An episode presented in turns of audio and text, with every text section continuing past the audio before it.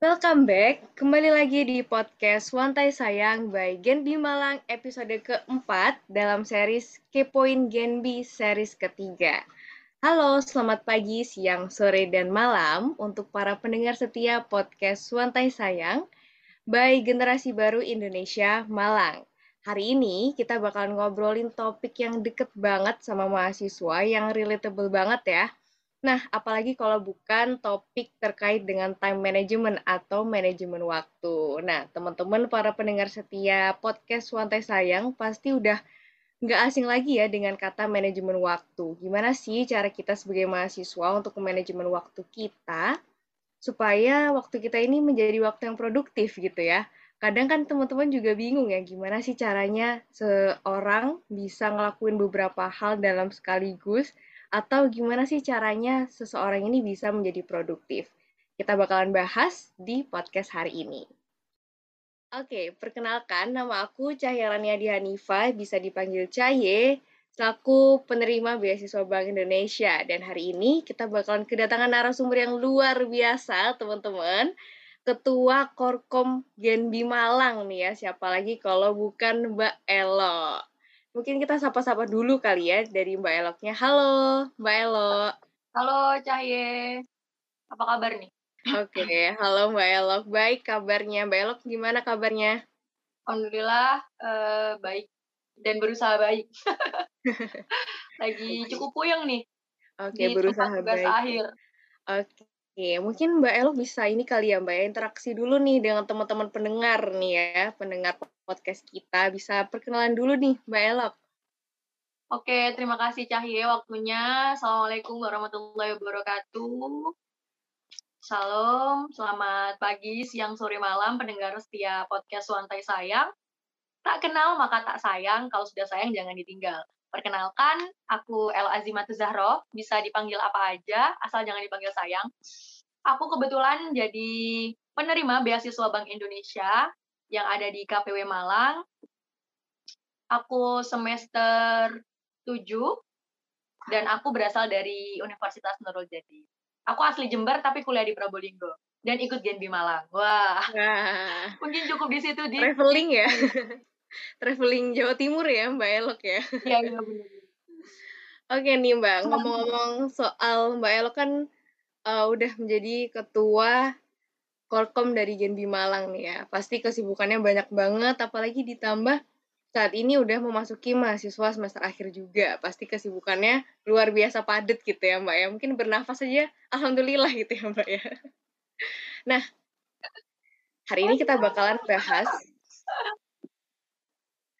kita bakalan bahas sesuatu yang relate sama mahasiswa. Santero dunia ini mahasiswa ini pada relate dengan topik hari ini tentang manajemen waktu gimana sih caranya kita sebagai mahasiswa atau sebagai makhluk sosial juga untuk memanajemen waktu kita supaya kita juga menjadi manfaat nih untuk diri kita sendiri maupun untuk orang lain. Nah, mungkin Mbak Elo bisa sharing-sharing juga ya nanti kira-kira seberapa penting sih manajemen waktu bagi Mbak Elok sendiri. Oke. Uh, disclaimer ya sebelumnya, bentuk time management yang bakal kita bahas pada malam hari ini bukan menjadi uh, time management yang standar ideal ya. Ini versi aku tentang bagaimana aku mengatur waktuku gitu ya. Kalau ditanya seberapa penting manajemen waktu, bagi aku penting banget. Kalau bahasa anak sastra tuh waktu adalah jantung kehidupan gitu ya.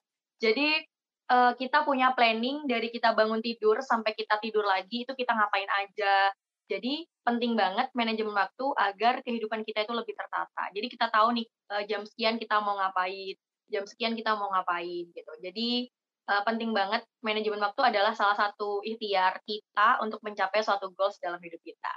Itu versi aku seperti itu. Oke, luar biasa ya. Udah awal-awal banget nih kita udah dikasih petua nih sama Mbak Elok nih. Oke, ya, tadi ya. banget aku yang ngasih-ngasih petua gitu. Dikasih wejangan ya sama Mbak Elok ya. Berarti penting banget nih ya Mbak ya, manajemen waktu sebagai mahasiswa juga. Nah, kira-kira nih, dari pentingnya manajemen waktu kita, uh, supaya kita bisa meraih goals kita dengan sistematis juga, supaya kita tahu juga kira-kira apa yang harus dikembangkan dan apa yang harus dievaluasi. Kira-kira nih Mbak, menurut Mbak Elok, apa sih gitu kan ya output uh, dari proses manajemen waktu yang sudah Mbak Elok terapkan mungkin di saat ini? Oke, sebenarnya banyak banget ya outputnya. Tapi aku sendiri juga merasa dalam manajemen waktu aku juga masih belajar, masih uh, cukup banyak kerjaan yang ya tidak terselesaikan secara sempurna. Tapi kita kan masih berusaha untuk memanage waktu, gimana kita bisa menyelesaikan tanggung jawab yang baik. Kalau bicara soal output ya, outputnya udah jelas ya. Dari hulu hilir hidupnya lebih jelas, terarah, tertata, tersusun rapi. Karena kita udah ada usaha untuk memanajemen waktu itu. Output tertingginya sih, kalau menurut aku adalah ketenangan hati. Kenapa aku bilang outputnya itu ketenangan hati? Karena uh, setiap urusan kita tuh kayak berusaha kita tata gitu loh, kita atur, kita atur waktunya sehingga tidak memberatkan kita di tanggung jawab tertentu. Misal nih, kita udah punya schedule untuk oh jam sekian aku bakal nugas, jam sekian aku bakal rapat, jam sekian aku bakal ada uh, plan ABCD gitu. Jadi itu ketenangan hidup kalau kita udah oh jam 7 ya aku waktunya ngerjain tugas, jam sekian aku waktunya ngerjain ini. Jadi di akhir waktu sebelum kita istirahat kita nggak terbebani tanggung jawab tanggung jawab yang belum terselesaikan ya biar hidupnya lebih teratur hmm. dan lebih hmm. tenang aja oke biar lebih damai juga ya hidupnya ya karena kan nih isunya lagi banyak banget nih mbak kan tentang kita online terus pandemi organisasi jadi online kuliah jadi online kan kita ada isu mental health juga nah berarti penting banget ya manajemen waktu supaya kita terbebas juga dari mental illness gitu kali ya Mbak ya. Oke, okay, iya, well. Ya, benar benar. Oke, okay, berarti nih um, Mbak Elo kan pasti sebelum jadi ketua Korkom di Genbi Malang ini pasti udah menjajali nih beberapa organisasi yang ada. Nah, kira-kira nih Mbak, dari organisasi-organisasi tersebut, ada nggak sih hal positif yang Mbak ambil gitu ya sebagai uh, upaya manajemen waktu gitu? kalau dibilang ada banyak banyak banget gitu. Aku jujur dari sebelum kuliah aku merasa aku adalah orang yang tidak tertata ya. Maksudnya ya udahlah waktunya sekolah-sekolah, waktunya les-les gitu. Cuman semenjak kuliah ketika kita mencoba terjun ke organisasi dan kebetulan diamanai posisi yang tanggung jawabnya cukup besar, itu menuntut aku seakan-akan kamu harus nata nih gitu. Kamu udah waktunya supaya hidupmu lebih teratur, tanggung jawabmu terselesaikan gitu. Kebetulan juga kemarin sebelum kita demisioner, sebelumnya juga di ketua komis, terus jadi wakil ketua di himpunan mahasiswa jurusan, terus juga e, ngikuti beberapa UKM seperti ada juga jurnalis di kampus gitu. Jadi menurut aku ya hidup itu adalah resiko yang harus dibayar. Gitu. Ketika aku memilih untuk uh, ikut di tim jurnalistik kampus, aku memilih ikut Genbi, aku uh, memilih menyanggupi untuk dicalonkan sebagai calon wakil ketua HM, jadi situ aku udah tahu nih resikonya aku bakal sibuk, resikonya aku harus bisa membagi 24 per 7 bagi uh, organisasi atau kesibukan-kesibukan itu. Jadi banyak banget sih, kayak secara nggak langsung ngebentuk individu kita untuk apa ya menjadi lebih tertata gitu. Tanggung jawabnya lebih aja gitu ke dirinya sendiri. Itu sih kalau dari aku cahaya oke. Berarti impactnya positif impact ya. Berarti manajemen waktu ini bisa dikatakan uh, sebagai upaya mendisiplinkan diri juga, bener nggak Mbak? Ya benar benar benar benar. Oke, okay. nah kira-kira nih Mbak kan tadi Mbak Elok udah uh, cerita nih ya soal pentingnya manajemen waktu, terus ternyata output dari kalau kita menerapkan manajemen waktu tuh outputnya positif banget nih. Nah kira-kira nih Mbak, dari beberapa pengalaman yang udah dimention sama Mbak Elok, kira-kira ada nggak sih Mbak kayak tools atau alat yang bisa ngebantu kita dalam memanajemen waktu? Oke, kalau soal bicara alat, kita pasti tiap orang beda-beda ya. Hmm. Kalau dari aku tadi, kalau misalkan uh, schedule-nya itu cukup banyak ya, yang kayak memungkinkan aku, jujur ya, aku orangnya pelupa. Aku orangnya itu pelupa banget gitu. Jadi kalau aku biasanya kasih uh, notes di HP, atau aku meletakkan di tempat yang uh, sering banget aku kunjungi gitu seperti lemari baju atau mungkin di samping uh, di meja belajar seperti itu. Tapi aku lebih sering menggunakan aplikasi HP sih. Oke, jadi kayak sebagai reminder kita gitu ya Mbak ya untuk melakukan oh. sesuatu biar nggak miss. Oke nih, bicara soal tools. Ini kan kita online nih ya Mbak ya. Tadi kan Mbak Elok sempet apa ya namanya nyinggung juga terkait dengan tools uh, yang ada di handphone. Nah, kira-kira itu berupa Google Calendar kah atau Notes by phone aja gitu, Mbak? Aku Notes by phone aja. Kadang kalau hmm. sampai jamnya berdempetan, aku set alarm. Iya, aku set alarm. Jam segini aku harus kuliah matkul ini gitu. Jam segini aku harus rapat, jam segini aku harus ini. Biasanya aku alarm. sampai aku okay. alarm biar ini ya biar kita ke remind sama kita ke notice ya. gitu kalau ada ih harus ini yep. nih gitu oke okay, well seru banget ya mbak ya bicara tentang manajemen waktu kadang kita juga bingung nih ya mbak ya bedain antara eh, hal-hal uh, yang perlu kita lakuin sekarang sama hal-hal yang perlu kita lakuin nanti aja dulu nih masih bisa istilahnya prioritas nah di manajemen waktu kalau yang aku tahu juga kita harus belajar juga terkait dengan prioritas nih Mbak. Kira-kira menurut Mbak Elok, um, gimana sih cara Mbak Elok buat ngeprioritasin hal-hal yang menurut Mbak Elok harus dikerjakan dulu nih dalam manajemen waktu? Oke, pertanyaan yang cukup ini ya. Kompleks ya Mbak ya. uh, mengatur skala prioritas. Kalau menurut aku paling gampangnya adalah kita lihat deadline ya deadline yang paling mepet gitu. Cuman terlepas dari itu, kalau aku pribadi, aku lebih sering ngobrol ke diriku sendiri. Kayak lebih mengenal kita gitu kan. Setiap orang tuh kadang ada yang kalau mepet deadline itu mikirnya cepet.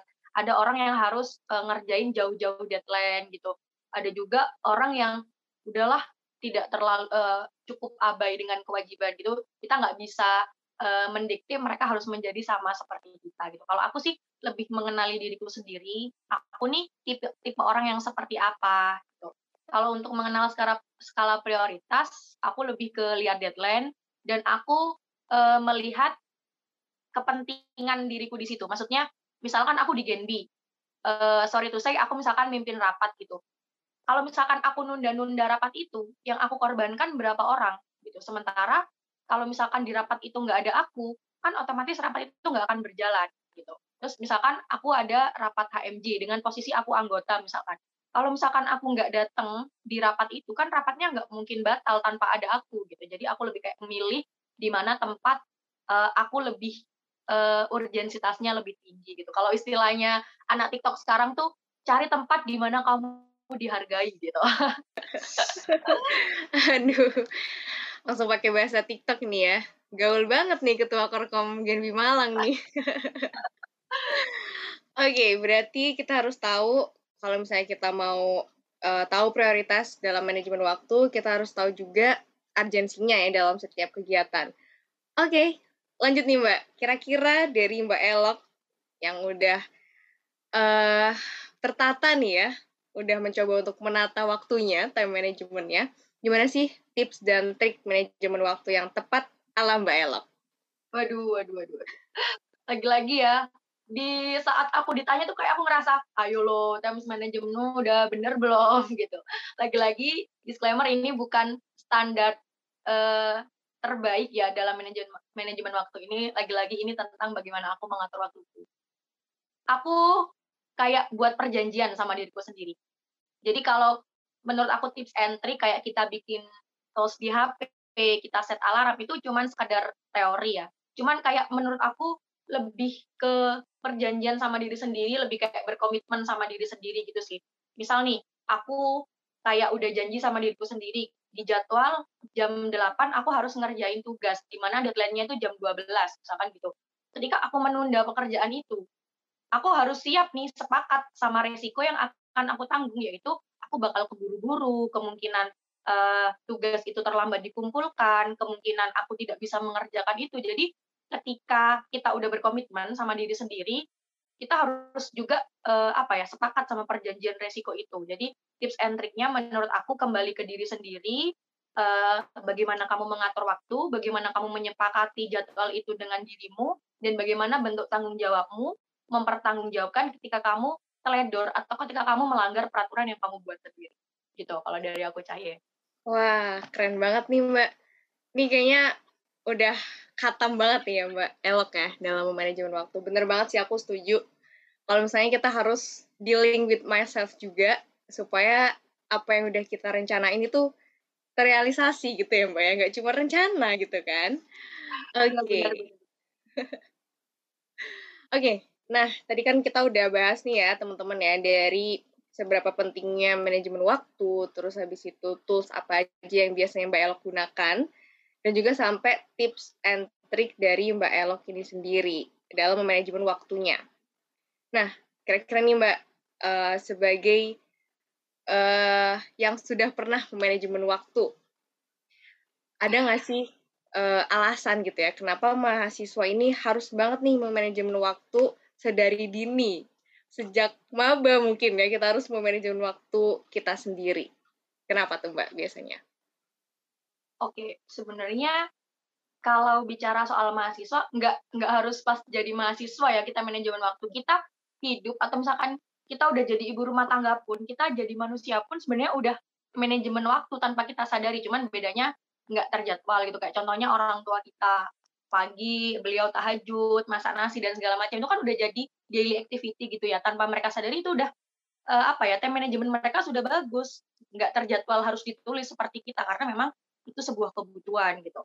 Kalau kata Najwa Sihab, menjadi mahasiswa adalah privilege yang luar biasa seperti itu ya.